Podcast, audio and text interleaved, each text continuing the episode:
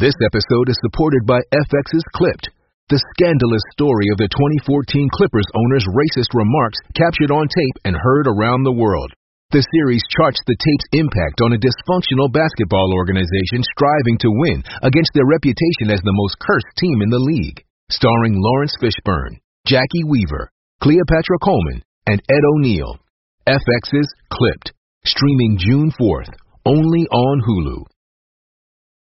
Hey, how about you, everybody? Welcome into the Auburn Live Recruiting Show. I'm your host, Jeffrey Lee, Senior Recruiting Editor for Auburn Live on 3.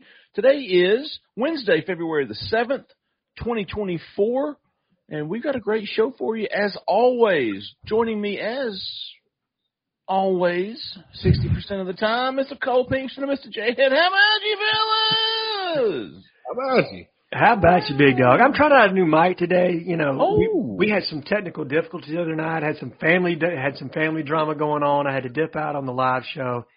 Glad to be here with you two guys today, though. Um, talk a little recruiting. Yeah, we did lose you on the, during the call-in show. I had uh forgotten. You know, we we, we lost a lot of content without you, Jay Head. We're, we're going to get to that soon.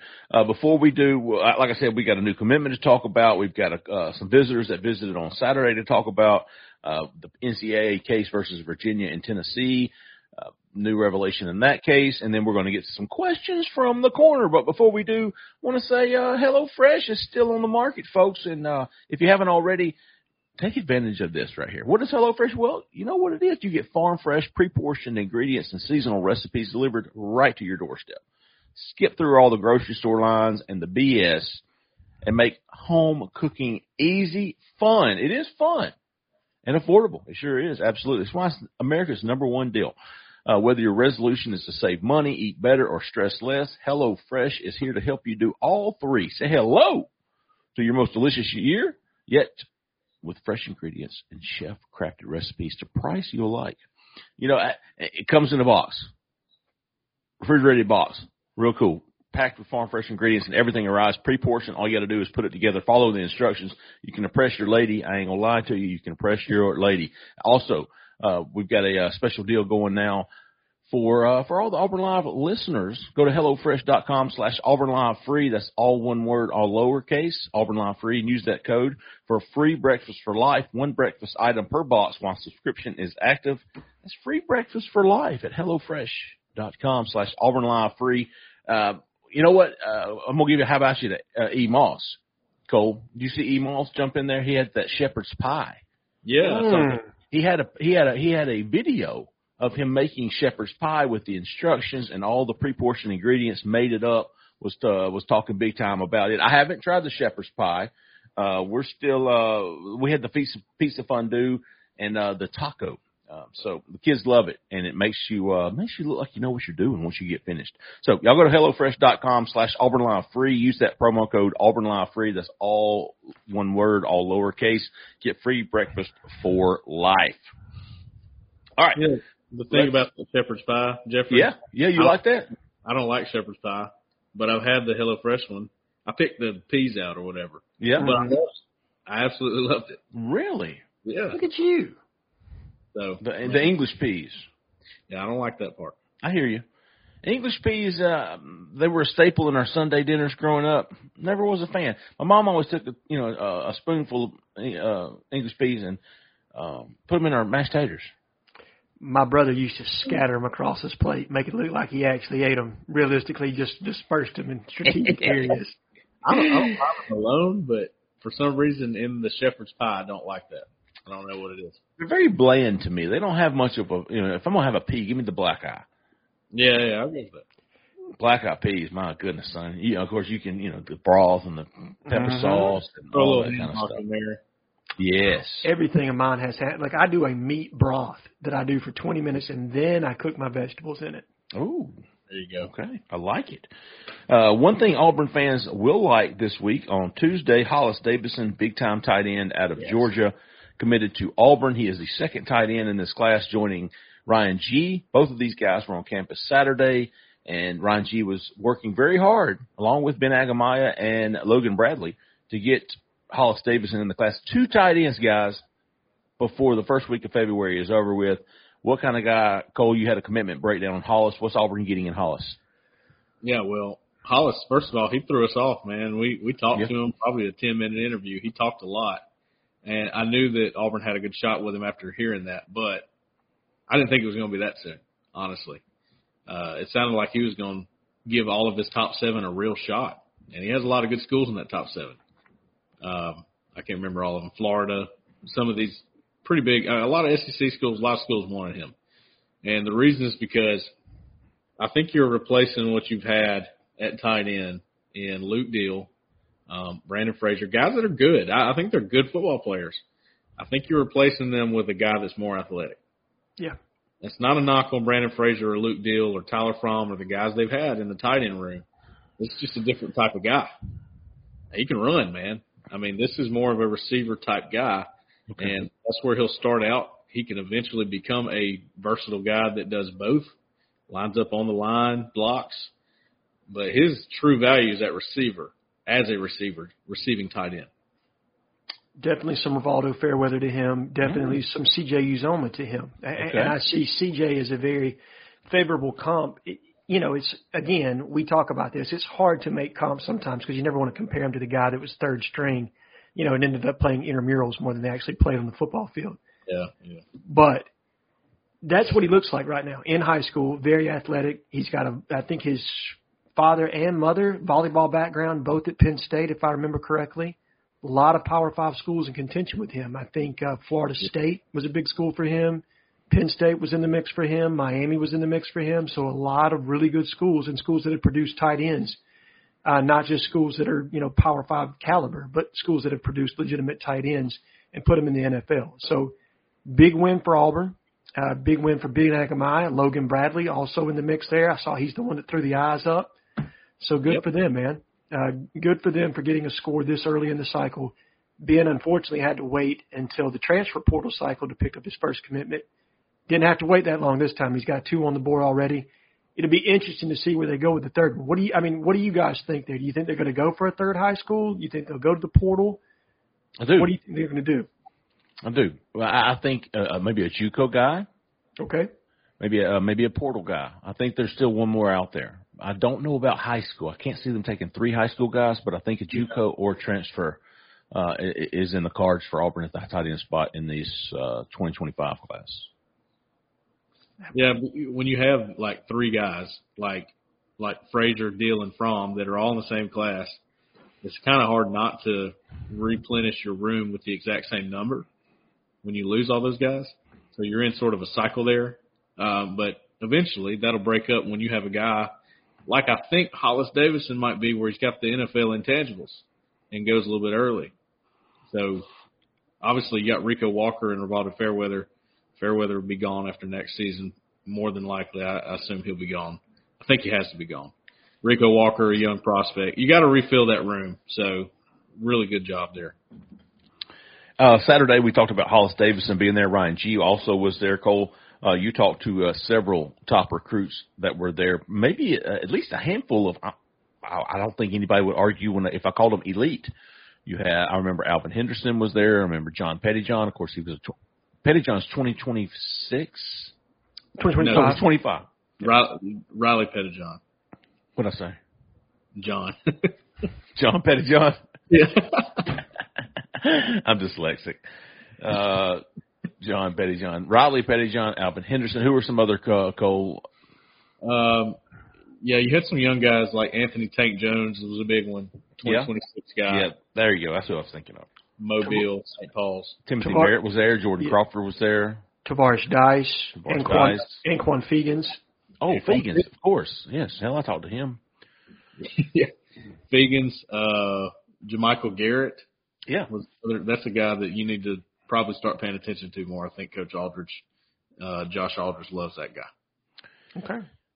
uh, I tell you, I, I really like. Man, it's a stark difference from what we saw a year ago. They're bringing in 10, 12 guys in January, and I, what'd you say? Jay had two hundred last January twenty eight.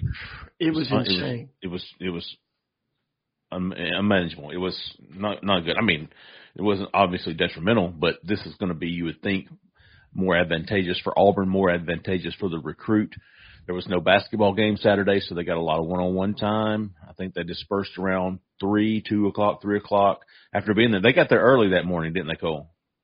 Uh, yeah. Nine, o'clock.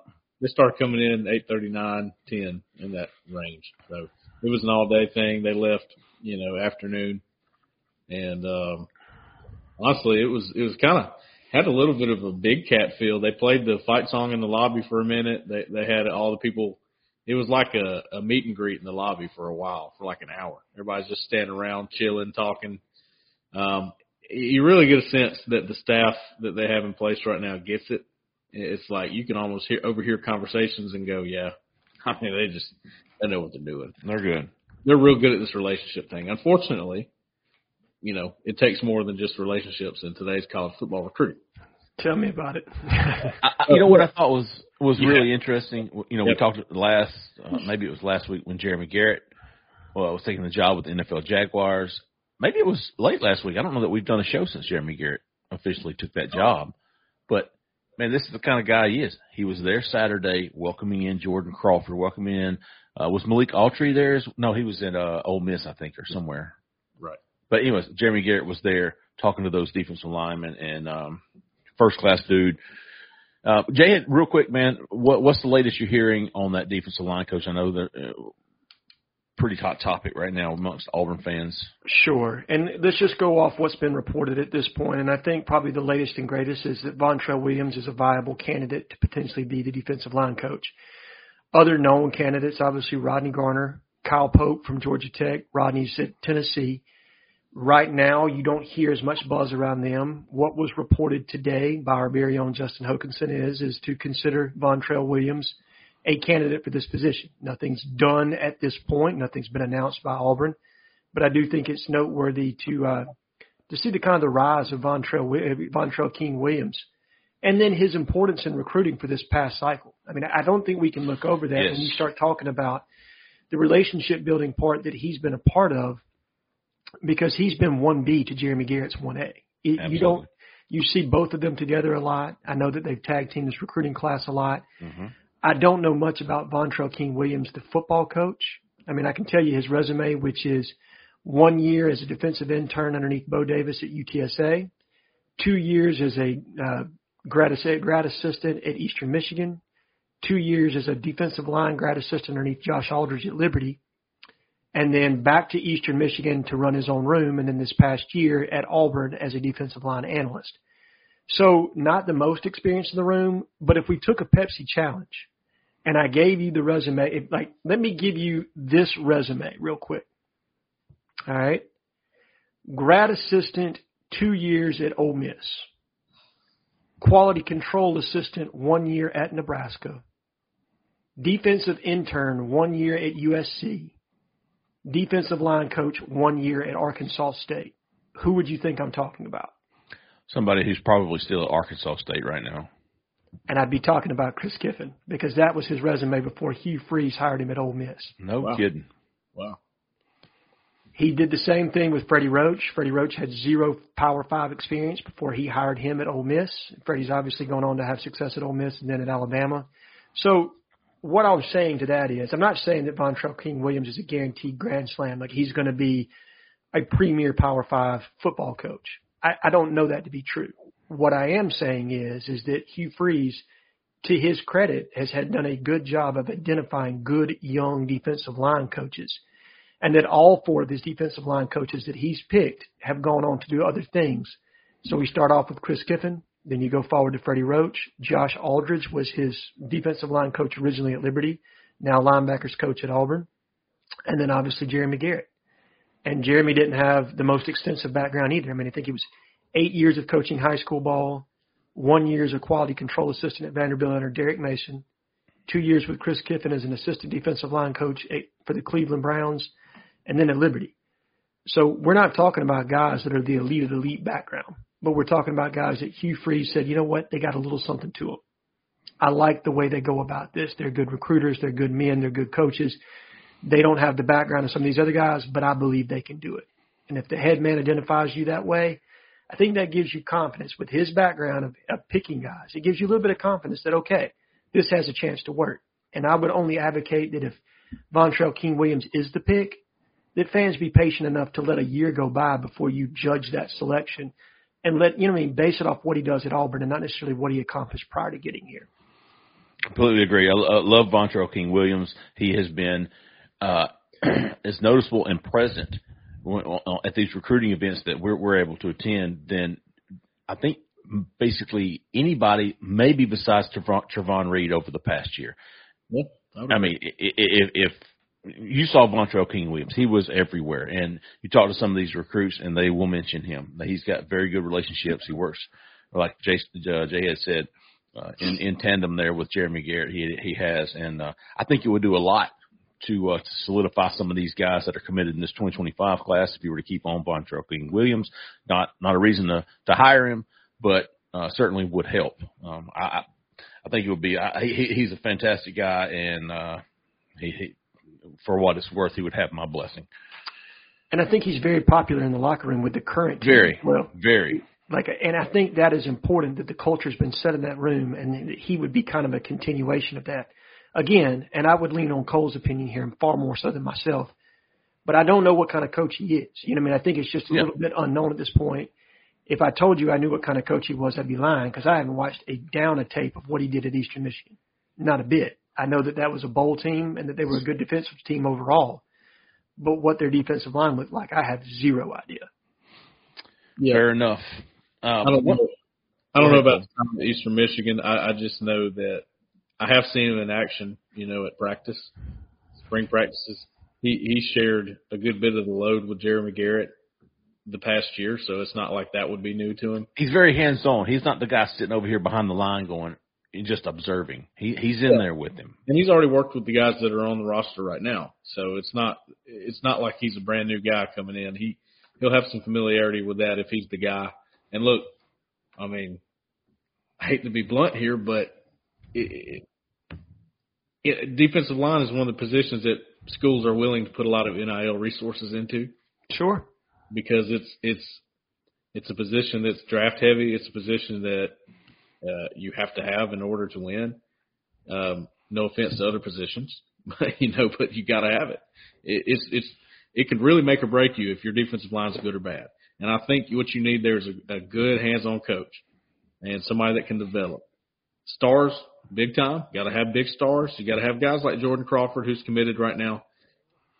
Guys, I, I'm telling you, position coaches matter, and, and they do, but there's also a lot out of their control in today's college football recruiting world with the NIL thing. There really is. There's a lot out of their control that they can't control. They can get the relationship. Sometimes that's not enough, and they would tell you the same. Yeah, we saw that with uh, Cam Franklin his past class. Absolutely. I know you know everybody kind of wants that big name splash. That's what everybody kind of wants always, but that doesn't necessarily me. Oh, I see what you're saying. I see what you're saying. That's not necessarily as advantageous as might have been five years ago. Right. It's changing, man. It, it not, and it's not necessarily synonymous with being good on the defensive line either. It's, that's just how it is. I, I think things are changing a lot, and a, a guy who's still yet to be in a position like the Auburn defensive line coach, like Vontrell King Williams, could still be really successful. I wouldn't count him out. That's all I'm saying.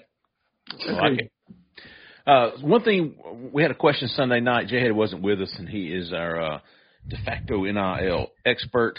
Uh, but the question was about the the NCAA or the t- Tennessee and Virginia versus the NCAA when it comes to um, NIL. And uh, on Tuesday, February the sixth, Tennessee and Virginia's request for a temporary restraining order against the NCAA was denied. The TRO would have lifted the NCAA's ban on athletes talking to collectives uh, during NIL uh, about NIL during their recruitment. As it stands right now, technically recruits can't talk to about their salary or about their compensation or about their NIL. So they, had, yeah, they can talk to them, but what they can't say is this is specific. It can't be a recruiting inducement, right? Like they can say, okay. "Hey, this is the typical." Yeah, I was wondering about that. They yeah. can talk, Right. They can have this is the typical framework of a deal. This is like you know, essentially this is what people that are presently on the team are yes, earning. There you go. But it cannot be an offered deal to them in the way of an incentive or inducement to cause their recruitment to be altered in any way tilted towards your school. And so what that case is centered around, specifically that one, uh, from the NCAA standpoint, from the investigation, the Tennessee investigation stems around the recruitment of Nico. I think it's Iamaleava. I think is how you say his name. And then the use of a private plane to fly him to from uh, Spyre Sports. Spyre Sports is the official Tennessee collective and has multiple in Tennessee boosters attached to it that fund that collective. And thus the NCAA is drawing the line of the old booster rule, essentially saying that their their part in this, their regardless of what the NIL framework was, their association with this made it basically fruit of the ill-gotten tree, and more or less than they shouldn't have been able to offer the benefits they did to get him to come and sign that deal with Spyre Sports. Mm. That said, like you said, the judge issued a denial of the TRO. They're now moving forward for a temporary injunction, which will be on February the 13th. That said, the judge in that case did make a note that they feel that the end all be all will be that they will side with, yeah. Uh, you know, with Tennessee. I think it's I think it's the Attorney General for the state of Tennessee and the Attorney General for the state of Virginia that filed this on behalf of the universities and their potential collectives. I think they're planning on or what they're saying is, is this, the statute there or the precedent has already been set that they're going to side with them, but they see no damage being done presently to the University of Tennessee and or any irreparable damage being done to the University of Virginia and or those collectives as things presently stand. So all NIL rules will remain in place. You said Go ahead. I'm sorry. I was going to read you the quote from the judge. Uh, the plaintiffs in this case being Tennessee and Virginia, the two states. Uh, considering the evidence currently before the court, plaintiffs, the states, are likely to succeed on the merits of their claim under the Sherman Act. So, like you said, Jay, the judge is going, yeah, yeah, it looks pretty good, but uh, but failed to demonstrate at this juncture the, the, the requisite irreparable harm yep. for the issuance of the TRO. Correct. And that's the key piece in this. So I think people need to not necessarily worry about this case. And realistically, because it was kind of a convoluted question you guys got asked, uh, the member that called in was asking about the House case in addition to the Tennessee case. So they were asking two separate question or questions. And that's the one that's kind of the straw that's going to stir the drink. The House case is Grant House essentially versus the NCAA, uh, former Arizona State swimmer, uh, where they have filed more or less for NIL back pay for athletes that were unable to use their name, image, and likeness prior to 2021 when all that came about.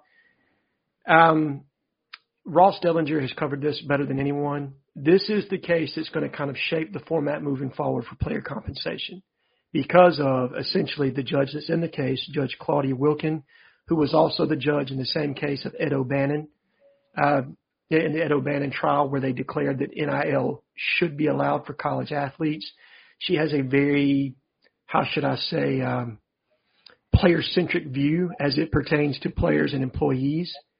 And so they're asking for millions upon millions of dollars um, and potentially even billions um, in this case if the NCAA is not able to settle, which would be a relatively large settlement. But what they want more than anything is transition as it pertains to revenue share, as it pertains to contract employment status for NCAA athletes.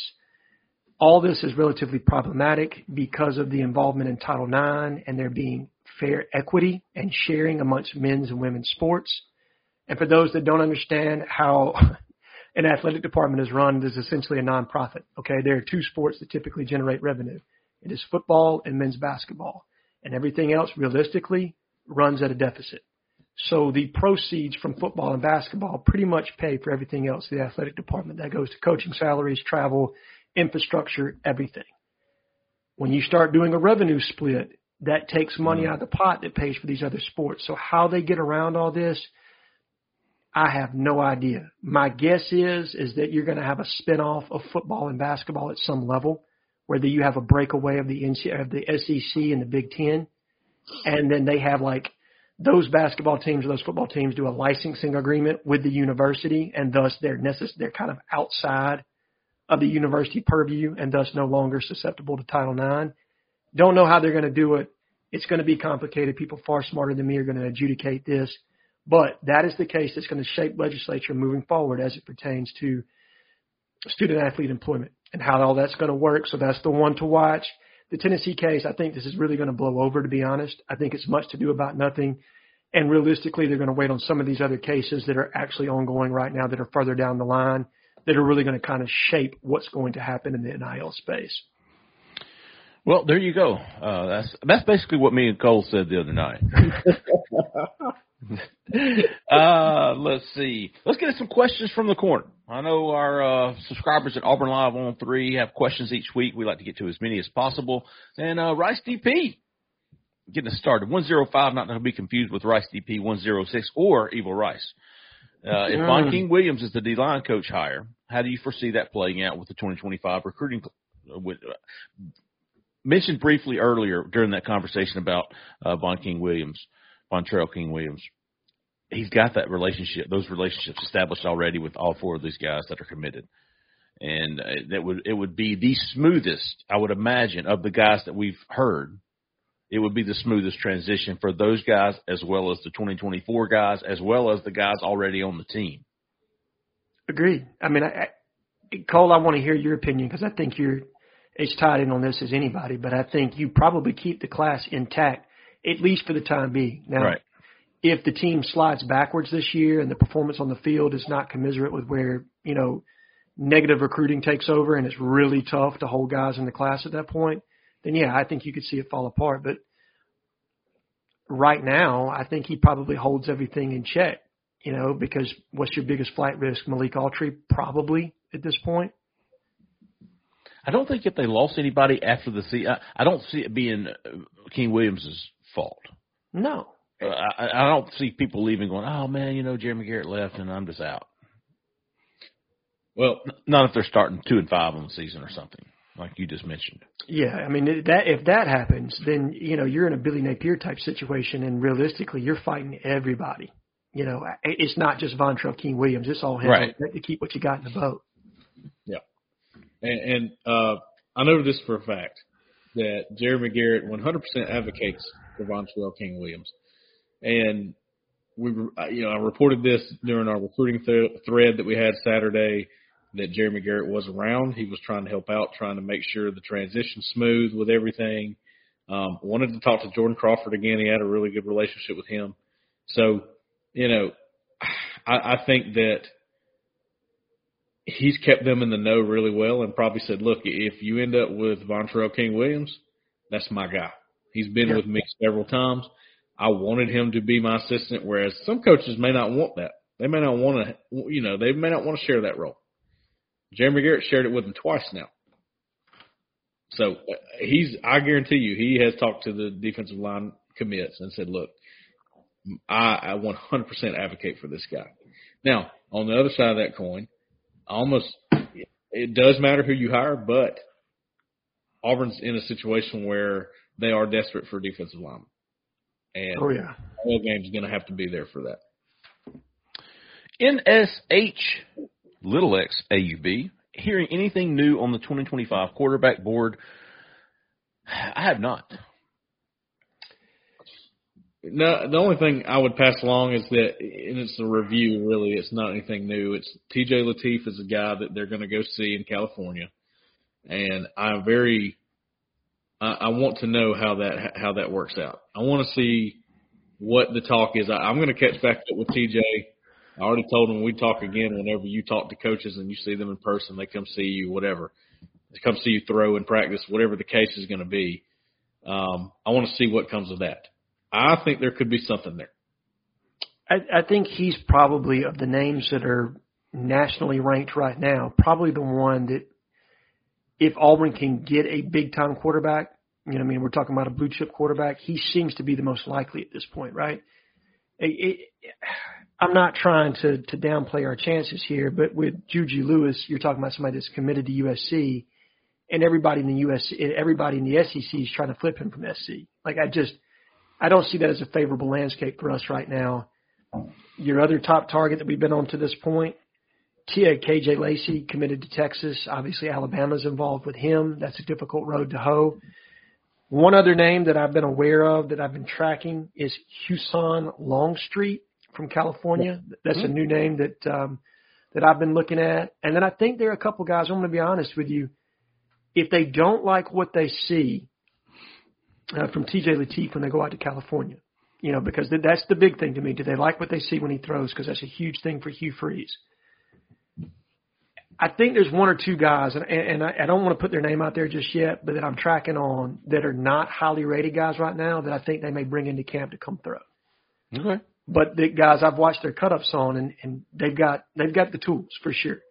So this may be like a Hank Brown type recruitment where you catch a guy that's not necessarily nationally known just yet, but you know, you're getting in on somebody that's got all the tools. Millwood wants to know any positive news or momentum regarding the 2025 offensive lineman. Talked about Javaris Dice being there on Saturday. I feel like Auburn's maybe making the best move with him, Cole. I think so. Yeah, that's how I've got it right now. I got Auburn with a slight lead with Javaris Dice. Um, he continues to say that he's going to take his time, but look, I mean, Hollis Davidson told us he, all of his top seven were getting official visits, and that ain't you know nothing's coming of that until that happens. And then he committed two days later, so you don't know. I mean, you don't know this time of year, there's different kind of pushes being being made. Hey, if you commit now, you know, all of this. So I, I actually think that I think Auburn's the leader, and it, he wouldn't visit five times since September if there wasn't something there. Okay? Yeah, he brings his family on Saturday. He tells us, you know, that was the that was a big deal. That was something I had to make happen. Is get them here, see the hospitality, see the way they treat me, and they loved it from what I understand. I really think Auburn's the team to beat there and, and could be a resolution soon. Yeah. So that's positive because that guy is highly wanted. He, he's a four star guy.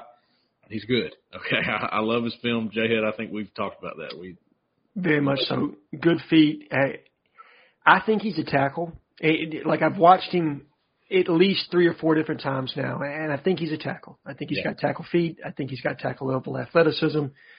Obviously, I think he could slide in the guard if you need him to. I, I don't know because of his height and his length if you're going to do that, but I think he's got some versatility there if you chose to. But he's he's a big piece. Like you want to get this one in the class sooner rather than later because it's just kind of a building block, right?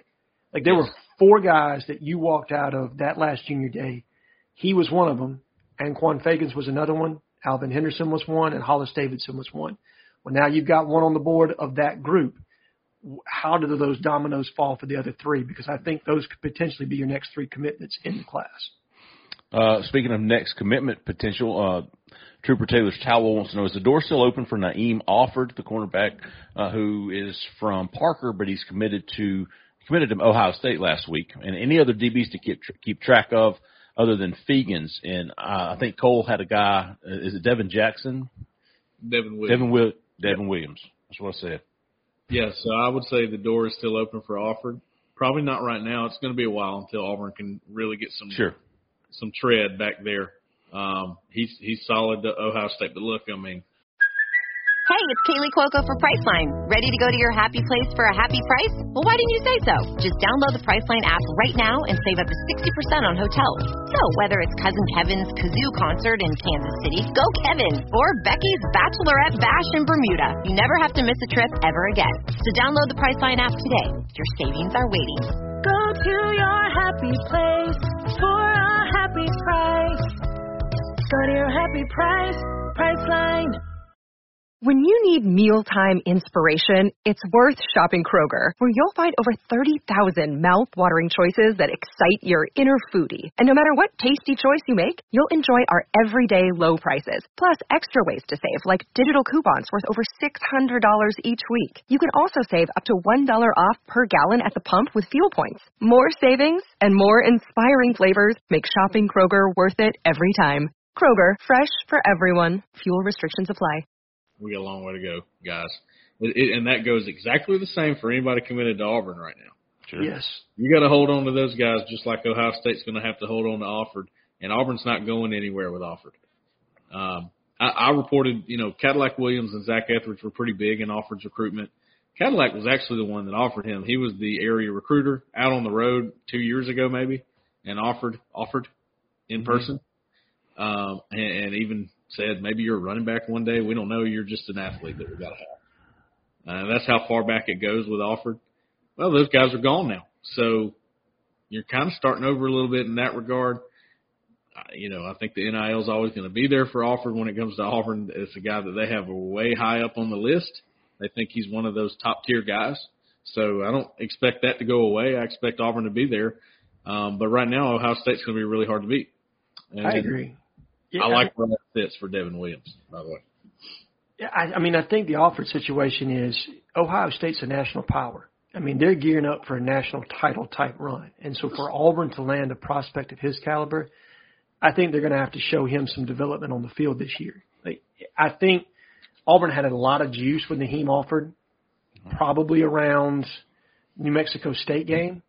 And then Yeah. you lose three straight and the buzz isn't, I mean, look, it- Auburn's, Hugh Freeze is in no jeopardy of being fired. I'm not trying to say that, but the buzz around Auburn. Think about it. If you win any one of those three games, how different the buzz is around Auburn or the perception. If you win two of those games, how different it is about Auburn. And perception matters, guys. Like perception of you being on the incline as opposed to the decline matters in these kind of recruitments for specifically for high profile players like himself. So I'm with you. I think because of the proximity to home, Auburn will stay relevant in this recruitment. But this is one I think you're going to have to show some progress on the field for you really to get into it and or an NIL deal that's just like three times what Ohio State's offering, if we're being honest. Yeah.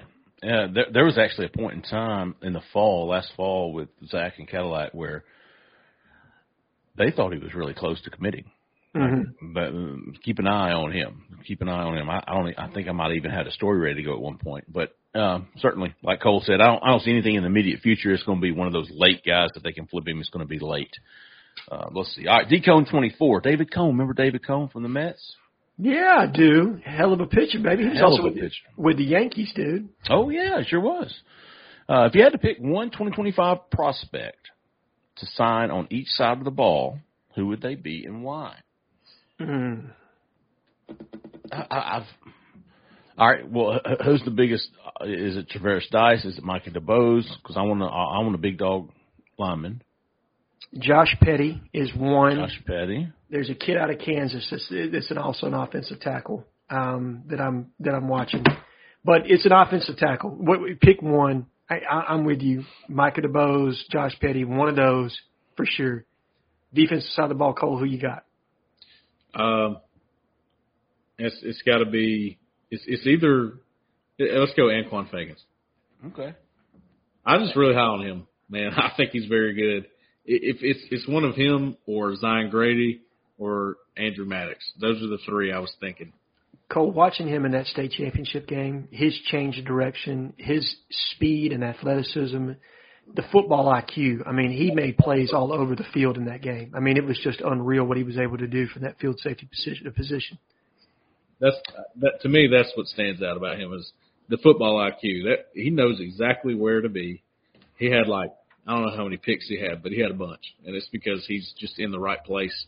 But he's also, you know, he's also just elite. I just think he's an elite player.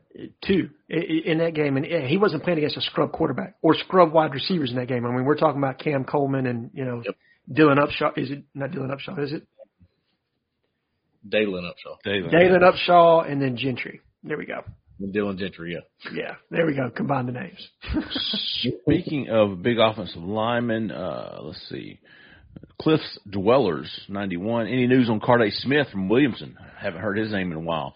You know, I checked up on this kid. Um, we haven't heard his name in a while. Uh, he, he- but he does say his top three list is Auburn, Mississippi State, and Tennessee. Now, this was last week. Hell, it was uh, 10 days ago. He Okay. had he told our Mississippi State guy Paul Jones that his top three was uh, Auburn, Mississippi State, and Tennessee. And I'm trying to see if there was anything uh, end of the season commitment. I still have Mississippi State, Auburn, and Tennessee as my top schools, but Mississippi State is definitely number one right now. That was what he said ten days ago. So there's your latest on Carday Smith. I would expect him to be one of those guys who comes in in the spring, probably going to take multiple visits to Auburn before the season starts. I, I think they'll go see him in the spring and evaluate, and then they'll have him in for summer camp and really take a hard look at him. Because I don't think he's a, a gung ho like a Tavares Dice where they're like, gotta have him. Carday Smith's right on that line. They like him. They're going to recruit him, but want to see him some more too. The skipper's making his appearance. Look at that pup. Well, look at him. You want to get on TV? You want to get on TV? Yeah. I mean, get off of me, Dole.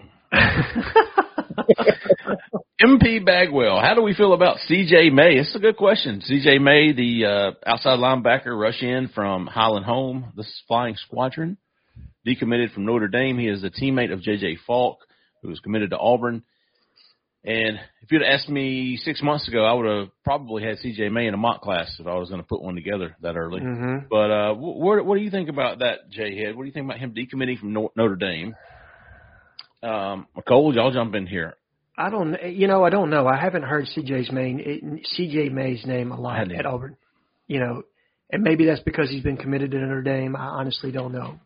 When I watch his tape, I feel like he's going to be a natural five tech at the next level. Like he's, to me, he's not athletic enough to play that buck position because that's what they're going to call it. It's not going to be Jack. It's going to be Buck. I found that out Bucks, the other day. The Buck's coming back. The, Someone said they were going to be the Buck. I, I think Buck it was back. Anthony Jones who told Yep. us that. That's right. Um, they're using Will Muschamp's terminology. That's who DJ Durkin, you know, kind of cut his teeth Oh, yeah. over there at Florida. So that makes sense. But I don't think he's athletic enough to be able to drop the way you need to at that position and or be a premier pass rusher. I think he's got the frame to add the kind of size to play at 265, 270. Can he add that kind of weight? I don't know. I, I think he's the kind of guy, just like you mentioned with Cardi Smith Cole, you go evaluate him in the spring. Uh, you bring him in for camp. What do his hips look like then? What does his change of direction look like then? His speed, acceleration, first step quickness. You know, you get all those things in person when you can see it in camp and you know how he's being coached. Then you feel a little bit differently about him by just watching him on tape evaluation. But he's not a guy to me right now that you're knocking down his door to get him. Again, this is my assessment. This is not what anybody at Auburn's telling me, but I haven't heard his name a whole lot. How about you, Cole? Uh, I totally agree. That I like that phrase, and I used that for Bradley Shaw last year. It does not feel like Auburn's knocking down the door trying to get to him. Now, it does feel like that with Tavares Dice. Um, you know, it does feel like that with Zion Grady, some of these other guys. I don't feel that way with CJ May, and, I, and it's not personal. I think they like CJ May, and I do think they're going to watch him very closely and go, maybe he is somebody. And, and if they do ever do decide that, I, I think he's probably going to Auburn. That's what it Sure. feels like to me. Now, I, and I forgot to, fi- I failed to mention that JJ Faulk was also at Auburn over the weekend, and pretty much reaffirmed his commitment to Auburn to us. Um, you know, that's what he said in the interview. After visiting, he visited Florida State the week before, if I'm not mistaken. I Right. tell you what, you want to know what a prototypical buck looks like? Yeah, Yeah, yeah. Look, you put on his highlights and watch that first step quickness of him coming off the edge. He, I mean, yeah, he can play. he can play, man. He, he can play. Let's see. Uh, CD Craft 04. Do any of you have any specific names that might be good to look out for uh, the 2025 basketball class? Yeah. Get it, Jeffrey. Man, I, I, dude, when when I say Bruce Pearl and staff are swinging for the fences in this 2025 class, they are swinging for the fences. Of all the guys that have been visiting from the 2025 class, most of them, the large majority of them are dogs. I mean, like top 25 players. Uh, Bryson Tiller is coming in for the Iron Bowl of basketball Wednesday night. He's already been in here September, back in September. Malik Thomas is a five star. Caleb Wilson is a five star. Um, uh, what's his name? That's going to come in March. Uh, oh, here it is. Here it is. Is it a Dibenst, Dybantsa? So he's the number one over AJ Dybantsa, number one overall player in the country. He's coming for an official visit March the second, first weekend in March. Uh, Jasper Johnson is another guy, number 12 overall player in the country. Bryson Tiller is the number nine overall player in the country. Malik Thomas is the number six overall player in the country. Caleb Wilson is the number four overall player in the country. So you've got, I think I just mentioned four or five of the top 12 players in the country visiting. That's unheard of at Auburn. Even in, even in past recruiting classes, the 2025 class is stacked. Overtime elite uh, over in Atlanta is stacked. Uh, so they're getting these guys and they're getting them in. They got them in back there in the fall. They're going to get them in back uh, for official visits in the spring. So go uh, go check out that basketball visitor list um, on our on our website, and, and it'll it'll, it'll kind of show you what these guys are swinging for, and, and it damn sure ain't triples. No, and I think they know what kind of team they have this year, and they're leveraging that with these guys, basically saying, "Hey, this is a Sweet 16 team, but with you, it's a national caliber t- championship type team, and we've got the NIL to make sure that you're compensated for coming here." Mm. So go look at the top 15 players in the country, and half of them Auburn's in on and getting to visit. I'll say G Dub. G Dub 339. What 2024 signee on offense outside of Cam Coleman? You can't say Cam Coleman. He's the easy pick, apparently. And on defense, do you see making the biggest impact for the 2024 season? The biggest impact on offense and defense. 2024 signee technically includes transfers, but let's don't go there. Yeah, I, I think that's transfers fair. will be easy. Uh, I think we hit this one time before, not too long ago. And I think the easy answer was Cam Coleman on offense. If it's not Cam Coleman, we threw out Self Wil- Wilford's name. We threw out, oh, Bryce Kane. Yeah, Bryce. I, I'm gonna stick with my same answer. I'm gonna go Perry Thompson. I know he's not there yet. Perry Thompson. I'm just telling you, I think he's that guy. Um, so I'll go with him on offense, and then on defense, I'll Jamonta Waller. Jamal I'm going to go with I'm going to go with a sneaky one here on offense. I'm going to go with Seth Wilford. Okay. You- I think- don't count him out. Don't count him out. I think he's going to be a two deep guy. If there's an injury, I think he's somebody that steps in as a starter for you. He may not have the same level of impact uh, to start with that Perry Thompson. I think he's got a shot to be a starter for you, and definitely in your two deep. And then the other one is Amaris Williams. I, I think Oh, that you go. guy. I think he has a chance to be in the two deep, and every bit as important um, as Jamonta Waller. Like I I think those are the two in this class that are going to play early, and I'm with you, Cole, on that one. I, I, I'm 100. percent He's going to have to. Like Yeah, he out has of, to. out of necessity, Jamonta Waller's got to play early. Would y'all be surprised if DJ Barber's the first of this linebacker group? I'm not counting the edges. No. I'm not counting Waller or Amaris Williams. But of the linebacker group, would you be surprised if DJ Barber's the first one off the field? Off the Absolutely. sideline. No. Absolutely not. Football IQ. I think that takes you a long way as a, as a young guy. He's my sneaky guy to slide into that PT. I like it. I think he Yeah. could. I mean, Jayhead, you know why Seth Wilford is sneaky, it, and not just that's a good pick, because the O line room. It's kind of hard to imagine somebody that just came in because it's set up pretty well right now. hmm Been recruited well, all of that. It looks good. The O line room actually looks good for the first time in a while, but I would not count out Seth Wilford. I think that's a good pick. Okay. That's uh all right. Let's see. EMJ Deuces. How many 2025 tight ends do we do we plan on taking? Do we, maybe we were talk. Did we talk about this on the show or before the show? We, we did at the beginning of the show. Okay. So we think we think at least one more. So um, EMJ, we're thinking three. One, one the, the other one being a JUCO or an older guy, uh, a non high school freshman. Put it that way, or not non high school senior. Uh, Big Blue AU MK two. Outside of Jeremy Garrett, which coaching departure would you say had the biggest impact on Auburn's 2025 class? Ooh, so far. Now, at the end of the week, at the end of the day, That's a good question. at the end of the day, I don't think they're going to have a big impact either way. But I do think Zach Etheridge leaving. Uh, Yeah. Probably. Uh, you think about the kid who just decommitted. I'm going to give you Trevon Williams. I mean Trovon Reed. Uh, I, I'll see your see your Zach, and I'll give you Trovon. Oh well, that's where he went. Yep, he went to UCF. Reddick. Yep. Who else left? Uh, you had Cadillac. obviously Ron Roberts left, Cadillac Williams left, Philip Montgomery left, um, Carnell and Trovon. Yeah, it's either Trovon or Zach. I think so. I'm gonna go way uh, crazy here. I'm gonna say Ron Roberts, but my reason is because he, for some reason, felt like they were set at edge, and I just don't agree with that. I feel like they need more, and I think that affects your 2025 class, and you're trying to build that room up now. I think you got to get guys in the portal for edge right now. I agree. Well, I think it affects your 2024 class as much as it affects your 2025. I'm, I'm with you, Cole. Like I, I, I In remember. a positive way. Yeah. I, I took the question maybe a little differently than Yeah. how it affects. To me, that affects it. Like you- you're almost you're not in scramble mode exactly, but you're in a weird transition there where you're like, all right, hey, actually, we do need some more edges. I don't think we have enough. Yeah, I remember you, me and you having a private conversation. You're like, yeah, yeah, I don't think they're going to take another edge. I'm like, really? Uh, well, they weren't. yeah, I know. I mean, if you were telling me the truth, and I was like, why? They think they're set. Okay. All right. Yeah, Jay Head and I were looking at that negatively. Cole was trying to remain positive. uh, K Rob underscore sixteen. Latest news on Dontrell Glover. Uh, Yes. Cole. Yeah, let me let me address that.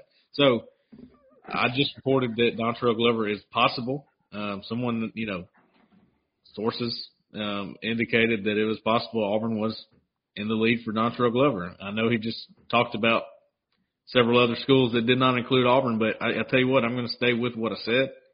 Um, I think that Auburn's very high for Dontrell Glover. Now, what if? Let me ask you, what if Tavares Dice does jump in the boat with Auburn? That's his teammate, a guy that they visit together a lot.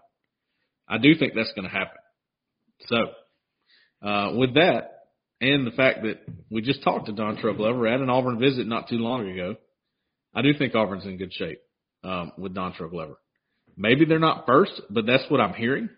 So that's what I went with when I reported that. Um, Hey, uh, go ahead and finish, Cole. that's it. Okay.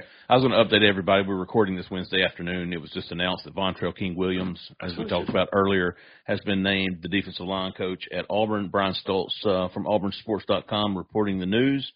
So everything we talked about earlier in the show, valid. I mean, you know, we've already talked about him and, and, and what he would mean for this class um, and, and that position. So good Look for him, man. Stoltz ripping off my material. He just named J- in the long lineage of Jeremy Garrett, Freddie Roach, Trey Scott, and Chris Kiffin. It's like he, knew- he was listening to my podcast.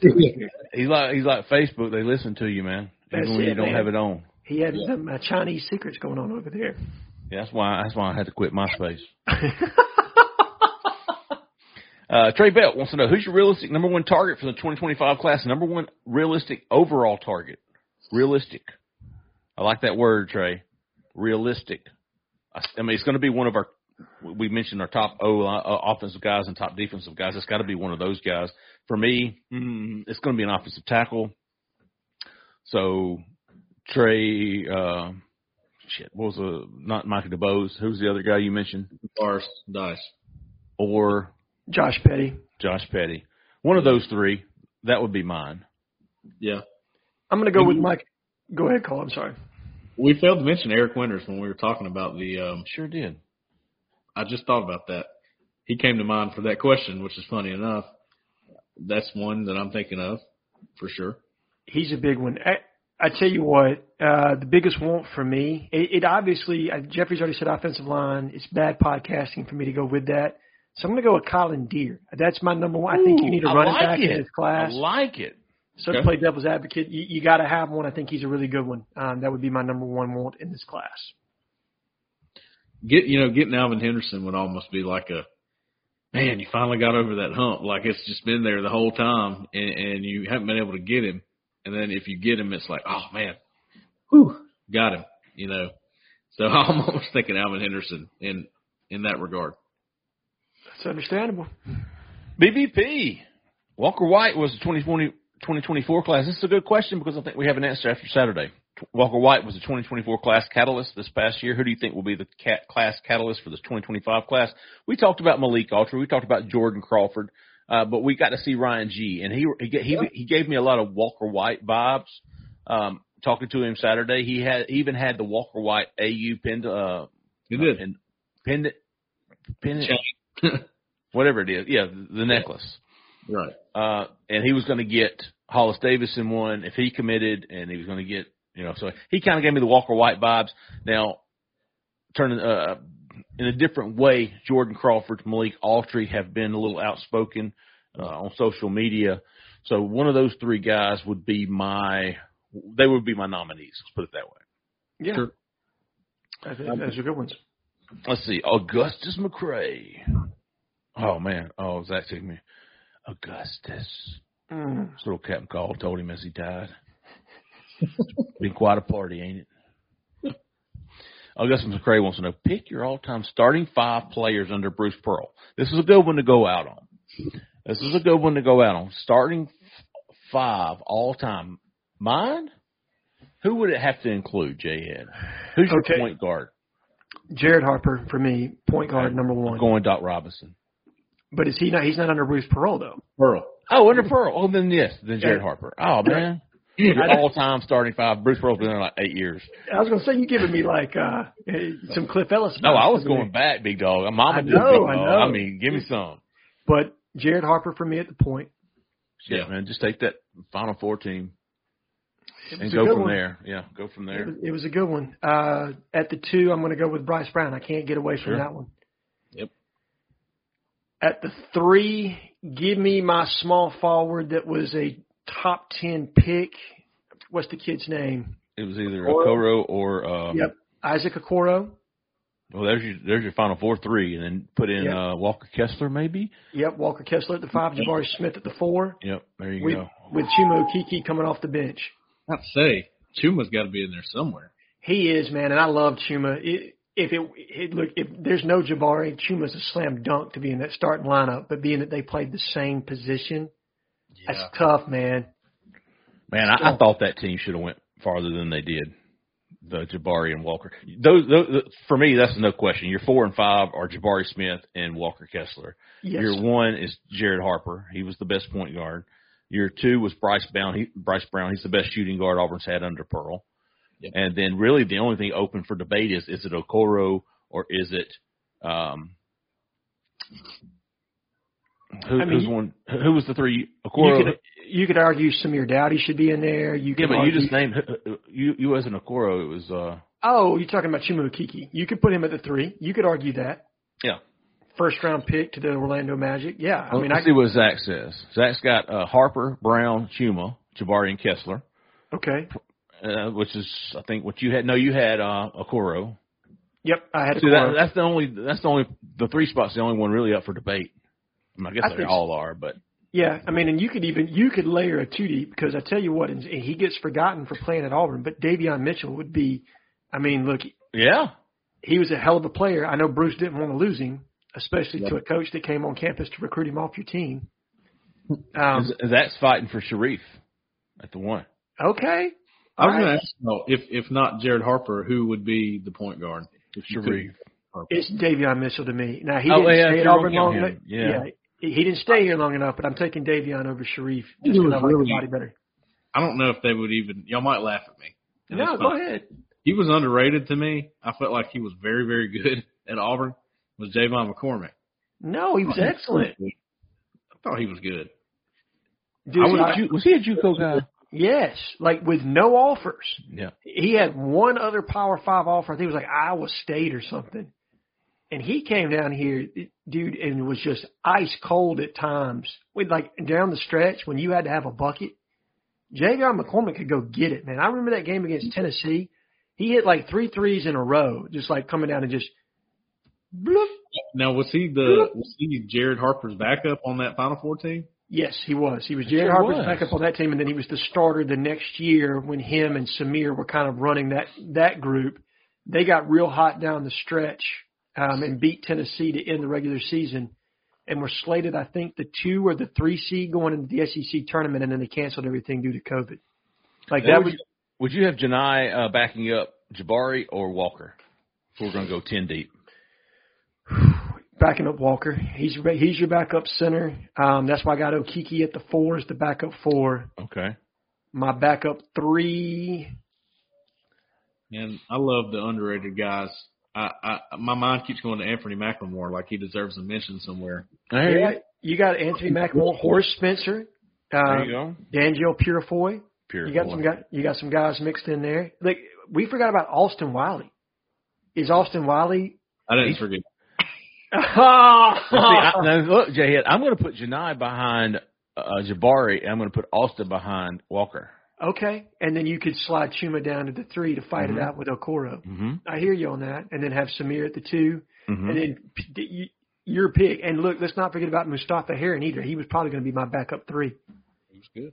He was good. Oh, man, KT Harrell, Zach says. KT Harrell, yeah, Did he play for Bruce? yeah. He, well, he was that last year. You remember he got hot against LSU in the SEC tournament, beat them to win, and they won three straight in the SEC tournament. He's probably the next best pure shooter after Bryce Brown. I would agree with that for sure. Who? KT Harrell. Oh, To Harrell. wasn't he an in-state guy?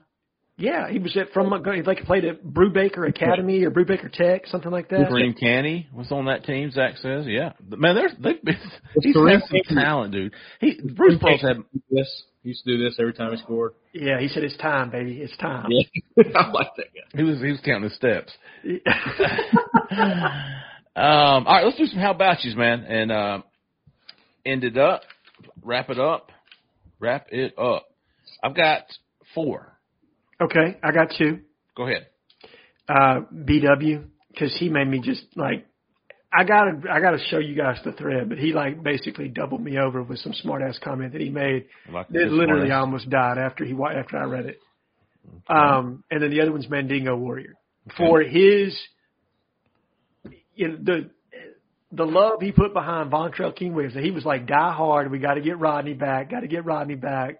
And then when it started to turn today in the news that it was going to be Vontrell, he said, you know what? Give this young fella a chance. Like you know what I mean? Like I thought that was a very measured response from him from somebody that, as opposed to like the what the hell, man? We didn't get Rodney. This is Yeah. bullshit. You know what I mean? Like Yeah, I'm planning on getting this demonetized this episode, Zach. By the way, so you can just bleep me out. he was he was uh he was giving you reason to he was promoting him, Yeah, he was finding the positives like Colwood. There you go, finding the positives, not dwelling on the negative. CP, what you got? Um, yeah, my my three this week are more like not so much guys that made me laugh, but more like, hey, I appreciate you. There you Okay. go. Sidelines. It's just sidelines. Okay, Slack Daddy. Slack Daddy. Slack One, Daddy. one one word. Yeah, one word. I think you have bashed him uh, a couple weeks ago. No, that was Hag Daddy. Hey, big difference. There you difference. go. And then uh, number three is Harley Tiger. Harley Space Tiger. That's a good one, man. Make that times two for me. please. All right. I like Harley. All right. I'm going with, uh, how about you to the Nightman Cameth? He had some funny stuff this week. How Yeah. Oh, man, he body bagged. he body bagged somebody. I'll just leave it at that. He did Uh, with, with toe tags on it, dude. How about you the three mahogany at symbol? How about he, he he loves the show, listens all the time. Appreciate you, big dog. How about you the Emos for the Shepherd's Yes. Pie, man? Love that. How about you? And how about you to Madison Academy offensive lineman Reese Baker? yes. How about you, Reese Baker? say, Did we make it through the show without mentioning Reese Baker? We did, but I wasn't gonna let it. I was gonna come in there late. Bro, Reese- you had Reese- to. Reese Baker signed with Tulane today. Um, you know, we didn't even mention today's signing day. No. Yeah. it never crossed my mind. Even when I woke up this morning, I was like, "Oh, what do I need to do today?" It's like, it's signing day. I was like, "Oh No. yeah." Reese Uh, Baker- Jamarian Burnett signed with Houston. Yep. And J- Jaden Lewis signed with Tulane. Thomas, uh, Demetri Nicholas signed with Maryland. Yep. So these are all former Auburn commitments. But for the backstory on Reese Baker, this is a true story. He was coming to Big Cat Weekend last summer. Auburn was ready to take his commitment. He came up sick and just disappeared off the map and reappeared on signing day, signing with Tulane. He is a Now- corner legend. When he visited Auburn, he had just been on a trip to Tulane, and I think that was it. That's That all was it. needs. And we're done. And Cole Cole's been saying that since then. This could be a kid that doesn't even play college football. He he wants to go to school. That's how he's very academic oriented. The family's very academic oriented, and so it wasn't surprising to me to see him go to a, uh, a Yep. Tulane medical school. It, it has a medical school and a law school. I mean, you're Okay. talking about one of the most prestigious universities uh, in the southeast. Tulane is very well uh, thought of, and I think it's a Very. Je- Jesuit university, I believe. I, th- I think. Maybe I'm wrong on that.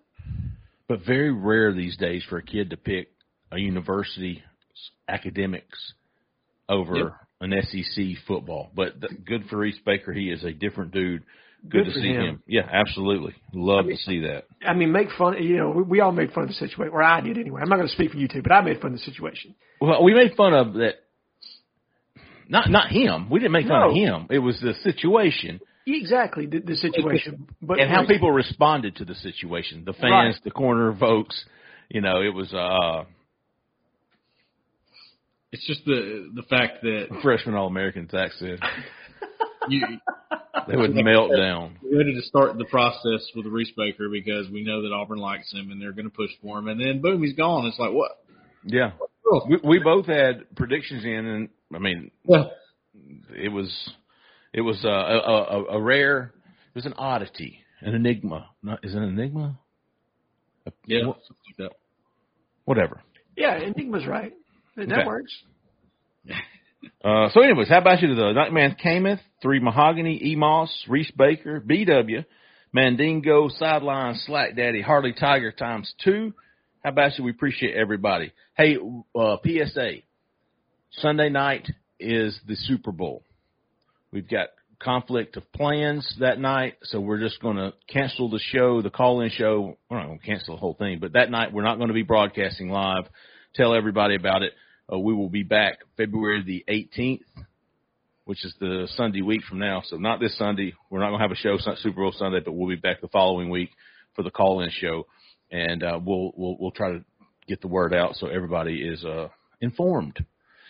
Um, all right, that's going to do it, man. Fantastic show. We appreciate all the questions. Certainly appreciate all the questions, giving us something to talk about during this slow time. Y'all keep locked on to Auburn Live on three for all the recruiting information. Also, if um, if you haven't already, get signed up for Auburn um, for Auburn Fresh for Hello Fresh. Use that promo code Auburn Live free uh, for your free breakfast from HelloFresh.com. That's going to do it, folks. We appreciate everybody listening. We appreciate everybody watching. For Cole, for Jay Head, for Zach in the back, I'm Jeffrey Lee. Man, y'all stay out that left lane. See ya. Step into the world of power, loyalty, and luck. I'm gonna make him an offer he can't refuse. With family, cannolis, and spins mean everything. Now, you wanna get mixed up in the family business. Introducing The Godfather at ChumbaCasino.com.